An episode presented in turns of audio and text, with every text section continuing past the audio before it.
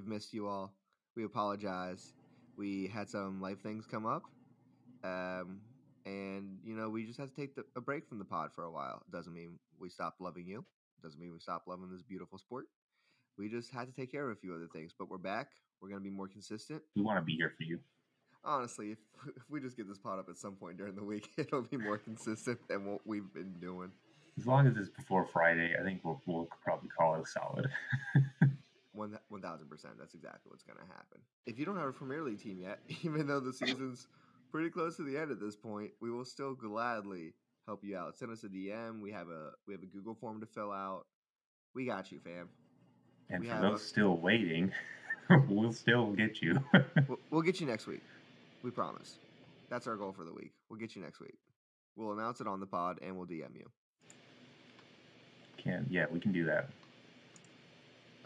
Friends, we got a few teams to talk about today. We'll give you a quick rundown for today. We already went through the introduction. We're going to talk about Manchester United. I don't think Andrew could have been any happier about this to- topic. We got to talk about those boys over at Chelsea. What is going on over there? And of course, Liverpool, because anytime Liverpool doesn't do well, we have to discuss them. That's pretty much our general rule on the pod. It is one of our mottos. And to wrap things up, for good things, bad things, whatever we want to call it, Fulham Express, all aboard. We love this team. We love a good promotion story. And you know what? We're ready to roll. Let's start us off with Man United. Um, if I may, Andrew, if I might, may just hype this up a little bit for you, and then you can You just may. kind of You may. take this over. Oh my God. What happened to this team? This team that looked absolutely in chaos, in shambles. There is a new headline coming out of this club every other day. Erik Ten Hag, he didn't look like he was going to make it the season.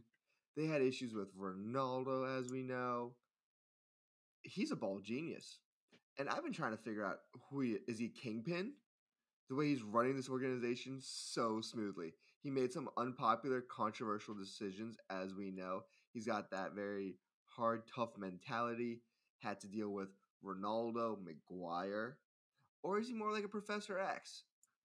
You know, taking some, shall we say, odd players with exceptional talent and just making the team work.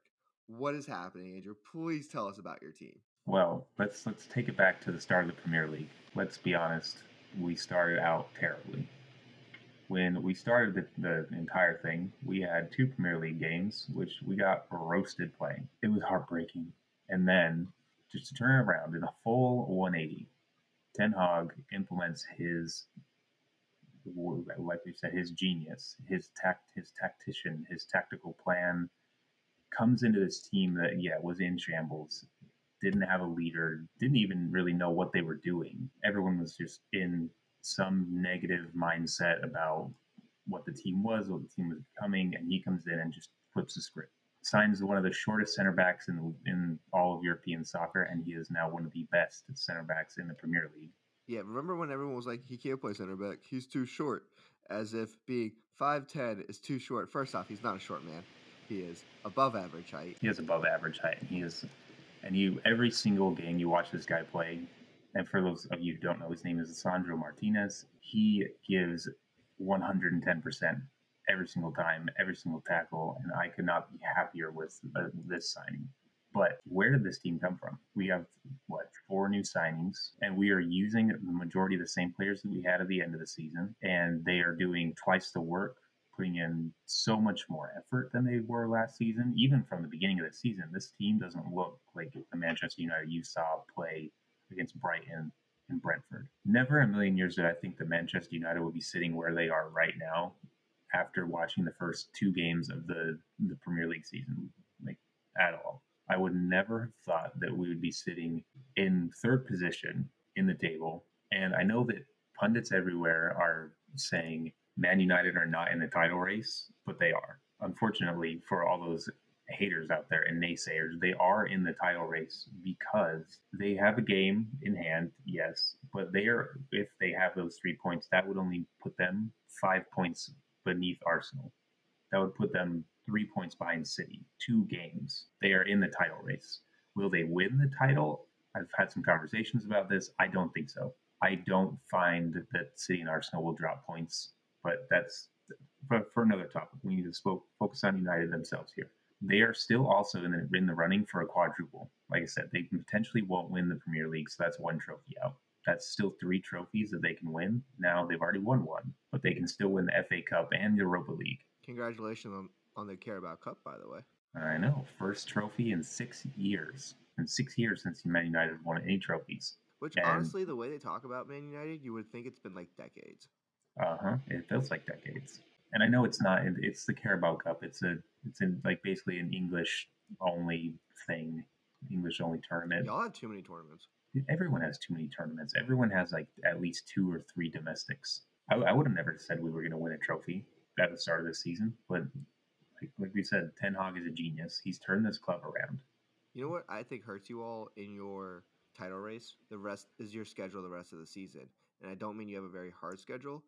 You guys actually, I think, have the opposite issues. You're not playing Man City or Arsenal for the rest of the season.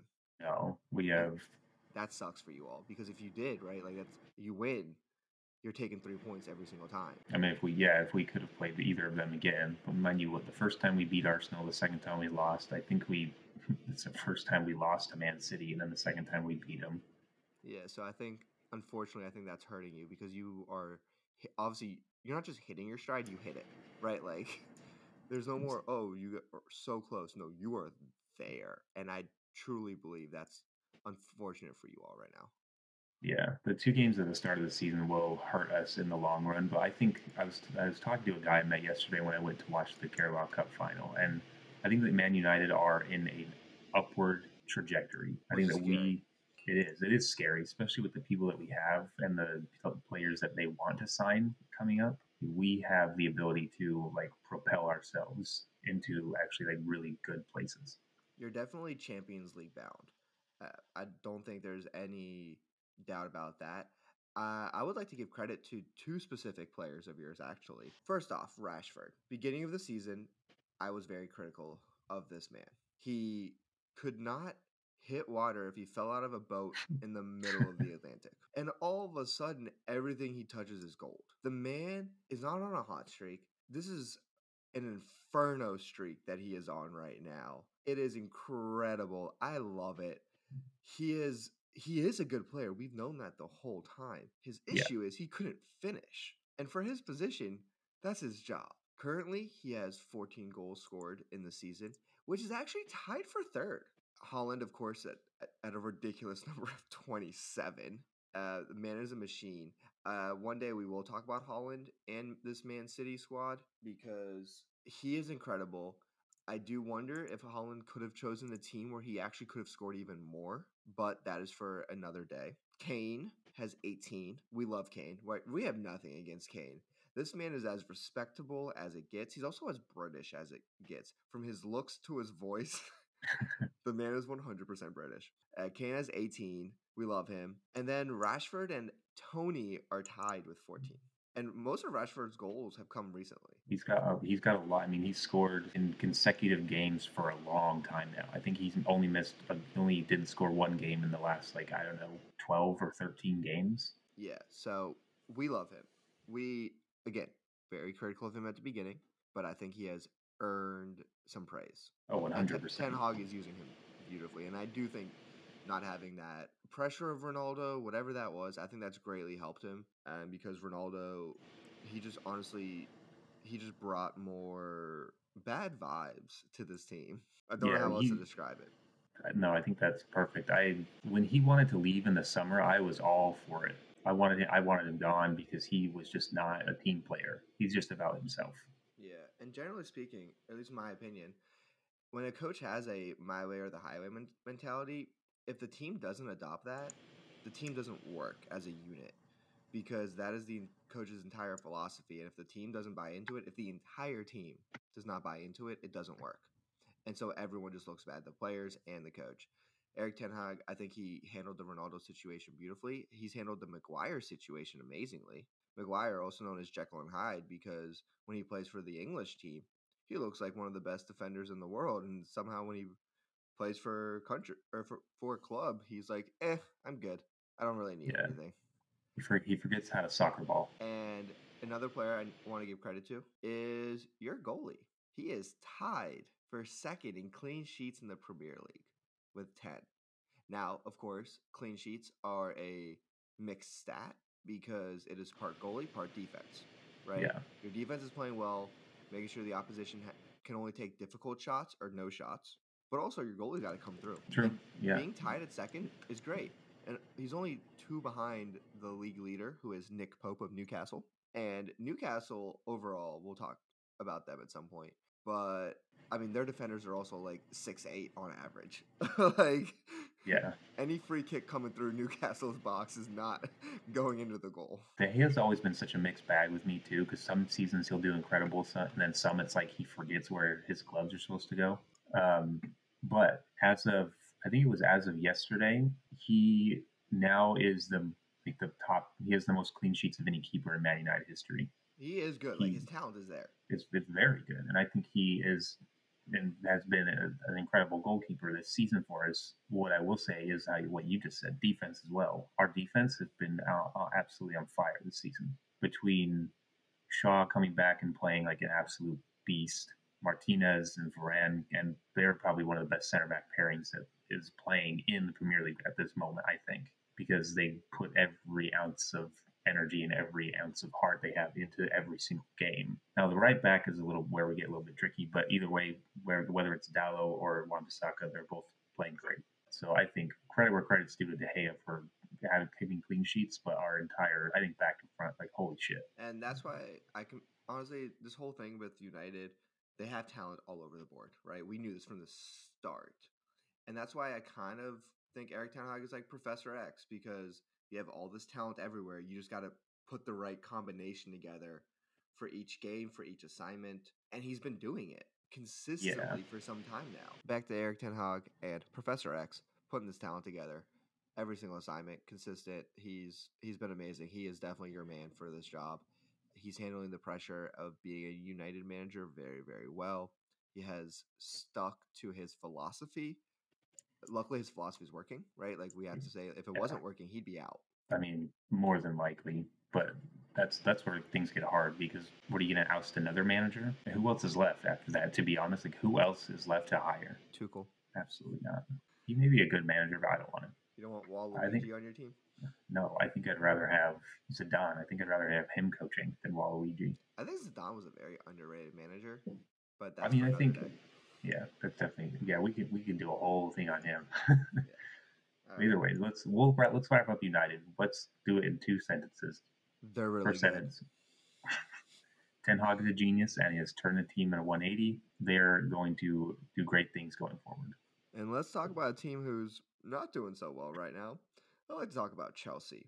Um, I like to compare their American owner, Todd Boehly, to Thanos, but not a successful Thanos. He's trying to collect all the stones to make Chelsea a superpower. He's doing it at all costs, aka literally every cost. Whatever it takes to sign a player, he will do it. Yeah, And money. it's been a terrible investment. It what he spent. I think the. I mean, this is a rough guess. Somewhere between five to six hundred fifty million between summer and winter transfer windows. I think he individually has spent more money than like the entire Bundesliga did in, in signings. Like it was something ridiculous. It was a. It was a lot. I mean, they bought two or three hundred million dollar players. Who At least worth two. that money? No, like Enzo Fernandez had like one or two good games in the in the World Cup, and all of a sudden he's valued at like 120 by whoever the hell he was playing for. Yeah. Somewhere in Well, this Spain. market is also ridiculous, right? Like if this kind of market was happening during like Henry's time, Zidane, Ronaldinho, like they would be going for a billion at some point. like yeah, they would be they would be those hundred million dollar men. it'd be like three hundred dollars. Look at it like this: they Chelsea has only scored one goal. I'm pretty sure since the year started. All right, I need to talk about Chelsea's like goals and everything else real quick. All right, you ready for this? This is I insane. am. I I don't. They their defense is still there. They've given up 25 goals this season, which is actually tied for third best with Man City. Arsenal have given up 23. Newcastle have given up 15. they've given up only 25 goals. Their goal differential is still negative two. How are you only give how are you tied for third best for goals against and you have a negative goal differential? Man City, who, like I just said, they are tied with for goal differential. Man City has a plus 39 goal differential. That is a huge difference between these two clubs. In fact, if you like, I went down the list for goals against, right? The next team on this list is West Ham with a negative goal differential at minus six. They're tied for fifth best, which is deceiving because there's actually a tie for third, fourth, and fifth. This is ridiculous. It's like Chelsea doesn't understand the definition of a goal. They don't understand the defi- definition of scoring. It's either that or they just don't remember the fact that they're allowed to score themselves. They're so focused on not letting other teams score on them. They don't know how to put the ball into the back of the net. No, I'm pretty sure we talked about this early on when we. I can't remember what game it was. It might have been. I think it might have been the game against Tottenham. Their like first game against Tottenham where they missed just completely easy goals. They wouldn't make create chances in the box. They just aren't scoring, and they have the talent. It's not like they're they're starving for someone who can score. They have so many people who have the ability to do so. But there's I, I don't I don't want to say it's a coaching issue because they they weren't scoring before. They got rid of Tuchel. Mind you, we both agree that they probably shouldn't have done that. I still don't understand that. The, The- I, I saw an article that was saying that they might be trying to get him back. Whether that's true or not, I don't know. Because they just hired Potter and they they're, they're saying they want to give him time. Yeah, it's my understanding that they fired Tuchel because he didn't have a great relationship with the owner. With Todd, Yeah, that was my understanding They didn't- they- how can you not have a great relationship? You just bought the team. I, well, I don't know because apparently, like Pep is like the standard for having a relationship with your board. Interesting. I think Ten Hag should be the standard now. You Yeah, but like you know, with Pep and like the way the Man City Yeah. is owned and stuff, like there's a whole thing with the ownership. True. Yeah, yeah, yeah. But this is this team doesn't know how to score. Do you know who their top scorer is? It's Havertz. He has I was five. about to say it's the guy we don't like. Havertz has five goals. He is tied for 24th. That's- How? Yes. I just looked this up last night. That's sad. That's sad. That is actually sad. You know, Wolves have two players tied with him for five goals. And where are the Wolves in the table? Sitting very near the bottom. So far at the bottom. Nunez, right? Out of Liverpool, who so many are considering a bust, has six goals. I mean, let's, let's be honest. He he has kind of busted considering what he was supposed to do, but still, like he has six goals, and the I did see a weird stat where, like, no one has had more combinations of their starting 11 than Chelsea. I mean, it makes sense when they're trying to figure out something to do, and they've signed so many fucking players. But you know what? Figure it out on the practice squad. Figure it out on the pitch. And then you know what? Maybe back to back games, start them. Like go to your Yeah. grounds, inside the grounds, and figure this shit out. They've had two managers now, and neither one of them can figure out how to make this team score. Yeah, I, don't- I really don't understand because they, like you said, they've got the talent. It's not like they're lacking in any area. And they're playing And- this false nine, which can work. We've seen it. Maybe this team just can't do it. Yeah, maybe they need to actually try a different formation. Maybe they should play players in consistent spots. Maybe they should stop playing Havertz forward. This team, I mean, also they have like four of the same player, Yeah, they no, they legitimately do have four, four or five like the same exact person. which honestly probably doesn't help. Because like it's great when you can just sub them off and on like for injury, right? However, as far as giving your team a spark, changing the dynamic of your team, you can't do any of that because it's the same person you're putting in there. right? It's like they're almost line. They're. It feels like line changes every game. It's like how can you get consistency with a squad and feel any kind of I don't know the easiest way to say it is camaraderie when you keep changing players You keep changing players for the same player. What's the point of even changing at that point? because if- you keep hitting a nail over and over again, it might go in eventually. Yeah, but they're like hitting the nail sideways. I know at this they have tried so hard to hit it down that they have just bent it into the wood and it's just angled down and it will never go in again. and the owner bought a lot of new wood. He bought the whole wood shop because he's been trying to. They've been trying to figure this out. He did. He le- he legitimately tried to erect a barn on his own and did not go well. Yeah, he paid Set for the barn on fire on accident. Halfway done. And then he had to go next door and buy the other wood shop and did the same thing. Like, This is Havertz has five goals. That is ridiculous. You can't win when your leading scorer has five goals. No, and like to put that into perspective, goal goal groundskeepers. Again, Haaland has 27, Rashford has 14, some other people have 14. Ivan Toney, there he is, and Kane has 18. Like, all of them are double or triple. Zaha, six. I wish he had more. He's a good player. Ward Prowse, six. Like the this is what we're saying. You need goals. the list of people who are above him. Liverpool has multiple players who have scored more than him. Arsenal has multiple players who have scored more than him. Brighton has a player who scored more than him. Like there are only there are only one, two, three, four, five teams in the Premier League that have less goals than Chelsea do. Yeah, you can't win that way. Um, I did compare their defense at one point to the mighty walls of Ba Sing Se. And you know what? It's close. Newcastle really took that over, especially with their height in the back. But you got to Yeah. have some kind of offensive firepower, some kind of strategy, some kind of flow. Open up the game. Or, you know what? Counterattack. Hold that defense, hold that defense, and then sprint to the other end and try to create opportunities. But they're not doing that either. They play kind of slow if you watch their games. Yeah. No, they do play slow. Honestly, maybe maybe just this team doesn't work. It's like they're trying to do a puzzle and they're just like, nah, that's an edge piece. No, it's in the middle now. Yeah, they're like, oh, we can change this. Let me change one edge piece for another edge piece. I'm sure it'll look the same. Yeah, like I just maybe that's maybe that's what it is for Chelsea. Maybe they just absolutely don't fit with what they're trying to do. Maybe the players aren't. I mean, if, if you're a player there and you're not happy, I'd say I would want to leave. Absolutely. Mind you, a mass exodus is not what a team ever really wants. But if you're not playing, number one, if you're not playing, number two, if your team is just not doing well, if you're not happy, if there's a toxic environment, like I wouldn't want to sit and stay there because clearly there is something that is happening within this club that is not pushing them into like a like a positive place. I'm I'm looking at the standings right now. Chelsea is at ten, so definitely they're they're missing Champions League. There's no doubt about that. And yeah, Um, Europa League may not be happening. I'm looking. They've scored 23 goals, right? I'm looking at the 11th place team right now, Aston Villa. They've scored 30. The team behind them has scored seven more goals than them. Brentford at nine on the table have scored 37, and they have a plus seven goal differential.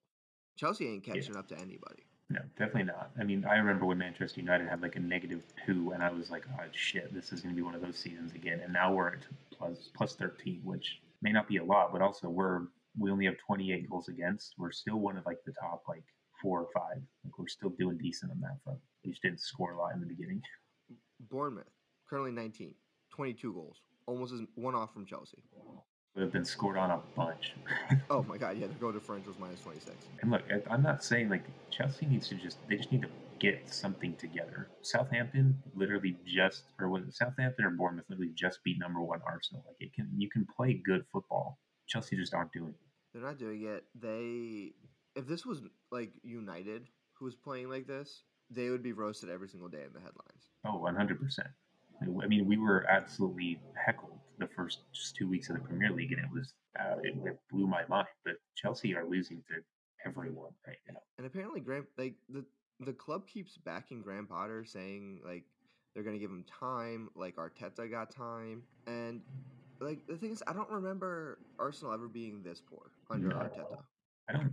I don't think that they were, to be honest. I mean, if we go back in the Premier League, uh, four years ago, they were in sixth or ended sixth, and then they were fourth, and then eighth. So that was that was 2019 20. So there's like semi around the same. Eighth again, actually, in Can you- 2021. Can you pull up the goal differential the year they were eighth? Eighth place right here. They actually had plus eight. Plus so they eight. scored scored 56, got scored on 48 times. Exactly. The next eighth place, they got they were plus 16. Yeah, so they were at least scoring. Like there was some kind of flow happening. They just had to tighten things up. Chelsea are as tight as it gets because nothing is happening. Yeah, I mean that's true. I mean, let's put it put it this way: Chelsea last season got third, third place. They had seventy six goals for seventy six, They're not even gonna get like half of that this year. more than halfway through the season now at this point. We're like almost two thirds. But yeah, we're getting there, and they are not even a third of the way to those goals. Actually, no, they are exactly like a third. I, I can't. Be, I still can't believe they fired Tuchel. I know. I 100% don't think they should have. Like now they're in tenth with 23 goals for. Tuchel's probably just sitting at home laughing. Yeah, still getting paid. Probably. I would be. Let's move on. I don't think there's anything less left for us. No. th- th- We can harp on horse. that. Yeah, we can. Just like they're beating their nails, we don't need to beat their dead horse. Let's we talk can, about let- let's, let's beat another dead horse. Let's talk about Liverpool, shall we? So here's the thing. I'm going to ask you a question. Do you think Liverpool is doing as poorly as the media is making it sound? Compared to what they should be doing, yes. But are the media, I mean, as they always do, just kind of adding a little extra spice? Of course. Because at first I was ready to absolutely tear this team to shreds. So I was so excited when Liverpool was on our docket for this episode. And then I started looking at it. They're seventh in the EPL, which is not good. We know that. But they can still fight for Europa pretty easily from there.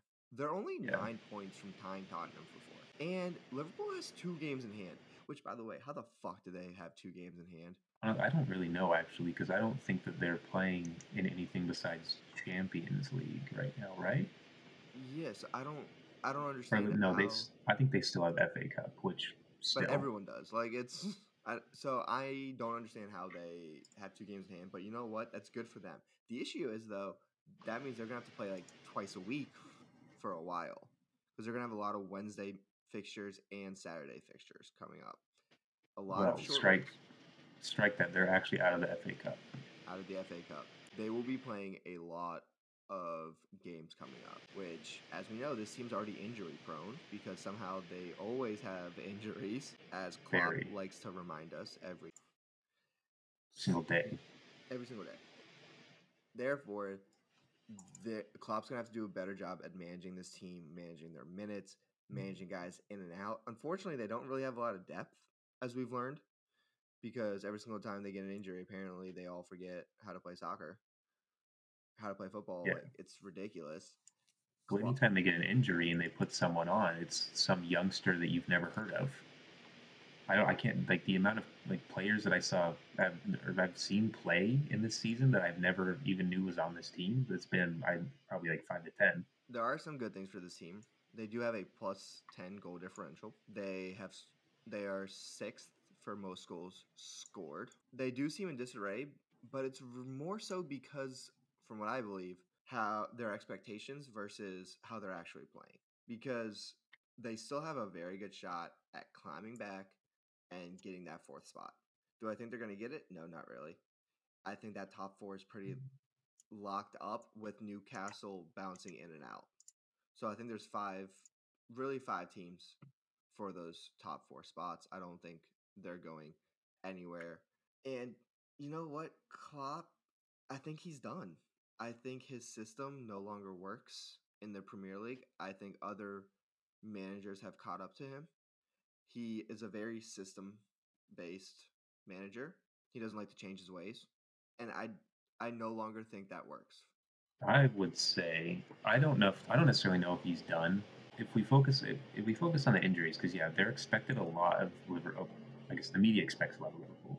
If we focus on just the injuries, you can't expect the same things from this team with so many people that can be game changing. Like you can't expect him to bring in these guys that are maybe part of the academy or the Liverpool's like B team. Like you can't. You're not going to expect these little little kids basically to come in and just blow apart the system and play extremely well. Yeah, that would be unrealistic.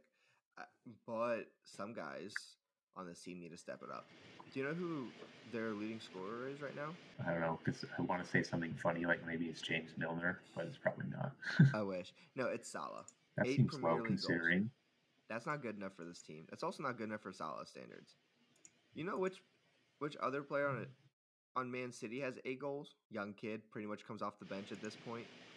Phil Foden, who comes off the bench, as we know. That's where Pep likes to bring him. Foden's very good. Talk about Foden another day. But they both have eight goals. That's not good for Salah. No, Uh, Rodrigo, who plays for Leeds, has 10. Nunez needs to step it up. he I know we said he scored more than Havertz this season, but that was more of an insult to Havertz than it was a compliment to Nunez. Nunez, he just there's something wrong with this team. I don't know if they're just not feeding him the ball the way he prefers it. I don't know if he's not like a big poacher in the box where if the ball's bouncing around, he can just blast it into the back of the net. This team is lacking defense. I don't care if they're plus 10 goal differential. They Van Dijk looks like he's getting exposed or the rest of this defense is getting exposed. Did you see the corner the other day on their zone defense? No. So there's this video from this past weekend. As we know, Trent Alexander Arnold, you know, one of the greatest defenders in the world. He Question mark. he was standing in front of the opposition and who they just play this weekend? I keep I'm tired of saying opposition. Palace. Palace. Playing this past weekend and they're doing zone marking on, on corner kick, which some teams prefer. I personally hate it, but they're doing zone marking. Trent Alexander Arnold facing his facing the opposition, the attacking player. Ball gets played. Trent doesn't move. Opposition moves and scores. Literally only move like two feet in front of him. Like no communication from one defender to the next about hey, my guy's going from your zone to my zone to your zone. No following him because there's no one else in the box. So really, you could have said screw zone marking because there's no one else here. This whole thing is absolutely ridiculous. Klopp, stop playing this man in defense. Let him play on wing at this point. We know he's a liability back there. You're just what happy when he makes a run and then crosses the ball into the box because you have so many players who can do that. In fact, your entire team is made up of guys who can do that. Really. So here's a question. I was looking at some of this, like, just scoring stats for Liverpool because we talked about how Mo Salah only has eight goals. In the last like four seasons previous, he was every single season 20 plus goals. Every single season. I think his high was 32.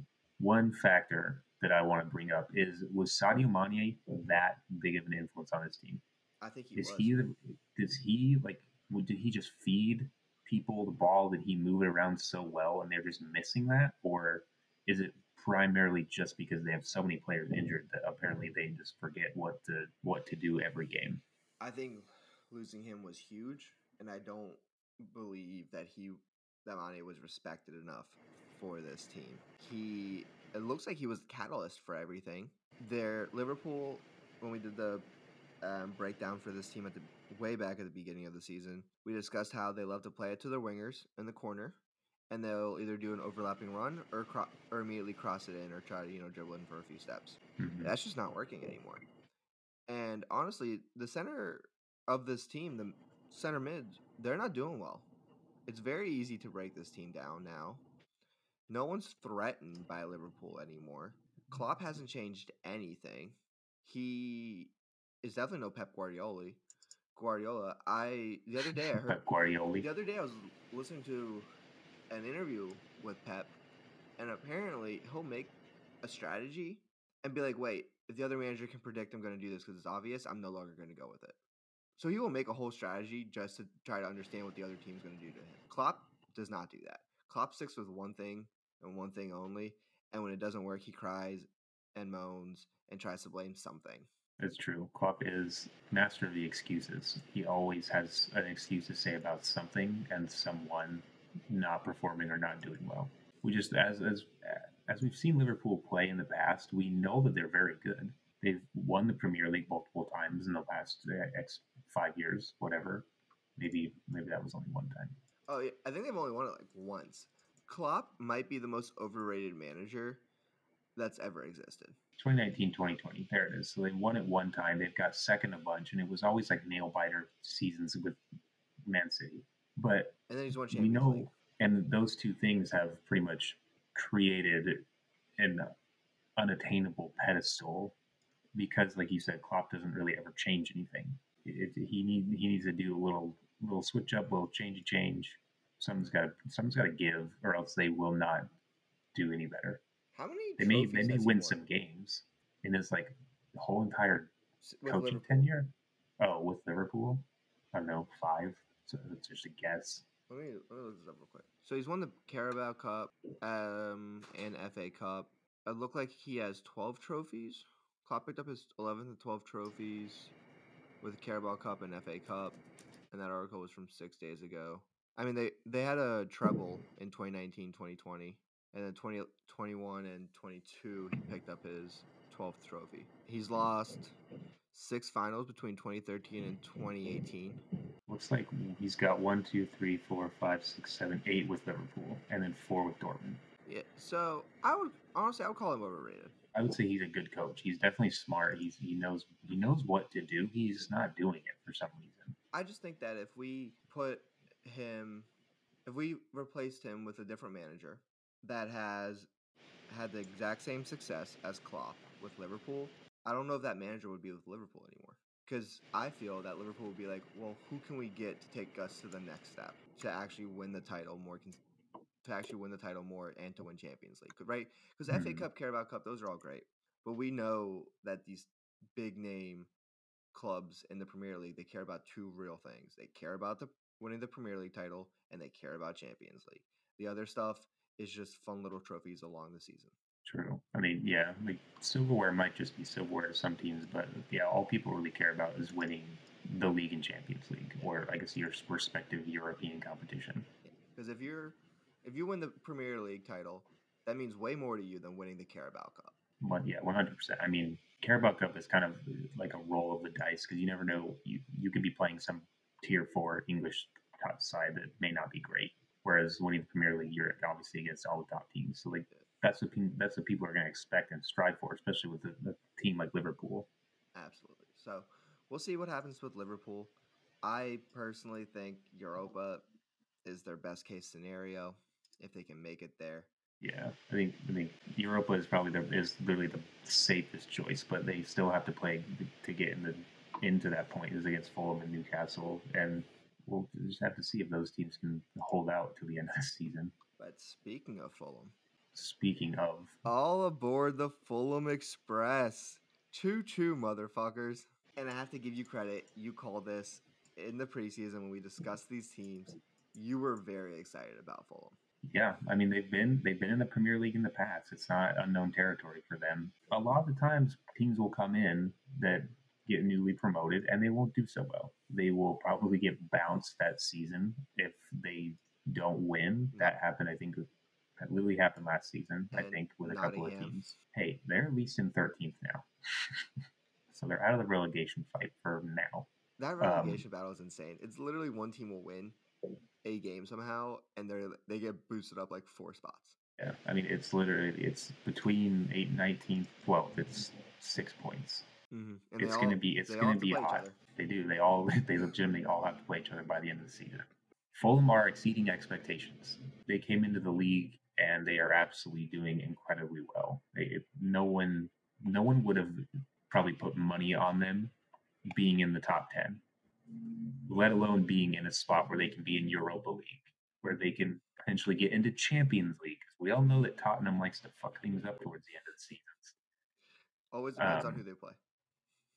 Yeah, but but I like I said, they're going to do well. They are doing well. I think that they're they have a very fair shot at Euro- Europa League. Like, I 100% think that they can get there. It's just will they be able to keep players healthy and keep like a their hot streak going on the towards the end of the season? Fulham is currently sixth. They have a plus five goal differential. Their flaw is defense because they literally don't have any. But they're still plus five goal differential. Hey Chelsea, take some goddamn notes about that. I mean, at least at least Fulham have a guy who can actually score goals for them. But Fulham did just tie to Wolves. Wolves are in 15th place at a minus 15 goal differential. So their Fulham's issue is that they just can't stop any team. If Fulham had won, they would have had 41 points at the end of the weekend, which would have been tied for fifth. Let's keep things in perspective. By the way, fun fact 41 points would have been the highest tally by a promoted team after 25 fixtures of a 38 match of a 38 match Premier League season. Did you know since the World Cup since the World Cup, Fulham have the second most points in the Premier League since the World Cup. That's the most. United. Dang right. Fulham has 20 since then. That's incredible. They have done very well since the World Cup. We knew that was going to be challenging for these managers, having their star players go out, compete, and come back a little tired, a little gassed. It's a long season. Fulham's done very, very well. We have to give them absolute credit. I was very interested who which prom- newly promoted team in the history of the Premier League has the most points. Right, like if we go back, it's a little unfair because at one point they had 42 games in the Premier League. The teams which had most points in a 38 game season by a team promoted in the previous season wasn't the year 2000 2001. It was Ipswich. A long time ago. Yeah, they had 66 points. Three teams have more than that 66 point Ipswich team. Blackburn Rovers had 71 in 92 93 season. Newcastle had 77 in the 93 94 season. And Nottingham Forest had 77 points in the 94 95 seasons. So three consecutive seasons, these teams had more points. However, they had 42 games to work with. Fulham is doing incredibly well. We love their success. We love a good underdog story. Is that what we're going to call this? I mean, I think any team that comes from the newly like comes from the championship is newly promoted is going to kind of already have that like we are the underdogs because we were just playing in a lower level league. Mind you, when they were in the league championship for the previous season, they had 90 points and 106 goals scored. So like they kind of dominated. Mind you, they only had 43 scored against them, so they absolutely tore it apart. So calling them a full on underdog is kind of like eh but they definitely were not. I don't think they were expected to do this well. No, we're thinking like This middle of the table. Oh yeah, one hundred. I would I would say middle of the table would be typical for any like newly promoted team if things go their way. Yeah, Because as we've seen, that doesn't always happen. no, that's a big if, and there's always that chance that a team, whether they get immediately relegated or they're close to the relegation zone, and then it takes two seasons to get relegated again. A lot can happen. Uh, Premier League is a very finicky league because of money. New ownership can come through for some team, and all of a sudden they're a top five team with a great goal differential. Defenders who average six eight in height. Talk about Yeah. Newcastle. or you could be like a Man City who all of a sudden dominates every single season. A Yeah, lot can happen. just- but we're very yeah. we're, we're proud of Fulham. Good for we them. are proud of Fulham. Yeah, and just to put just to give that a little tiny bit of perspective, really quickly, they were promoted with um, Bournemouth um, to this 2022-23 season. Bournemouth is in 19th place. E- so Even they Everton are- is above them. Yeah, they are. I hope that they stay above them. I I have so many so many feelings about Everton. Be a Fulham supporter if Everton go down. I can't just pick a new team. You literally have always said you're going to pick a new team. I can't just pick a new team. I just picked it for you. You didn't pick it. I'll, we will discuss what happens if my team gets relegated. does get relegated. Uh, we can have a whole episode on Mateo choosing a new team. friends, if you all have suggestions about what to do if your team gets relegated, if it's okay to pick a new Premier League team, please chime in. We will gladly take any any feedback on that. we already know mine. And I believe with that, we are wrapped up for this episode. We are wrapped up. We've covered teams that we've wanted to talk about. As always, friends, thank you for being here. We love all of you. Thanks for listening to Inside the Grounds. Please follow us on all social media. Please, you know, reach out to us if you have questions or just want to talk about anything. We'd love to hear from you. Can't wait to see you again. Bye, friends. See ya.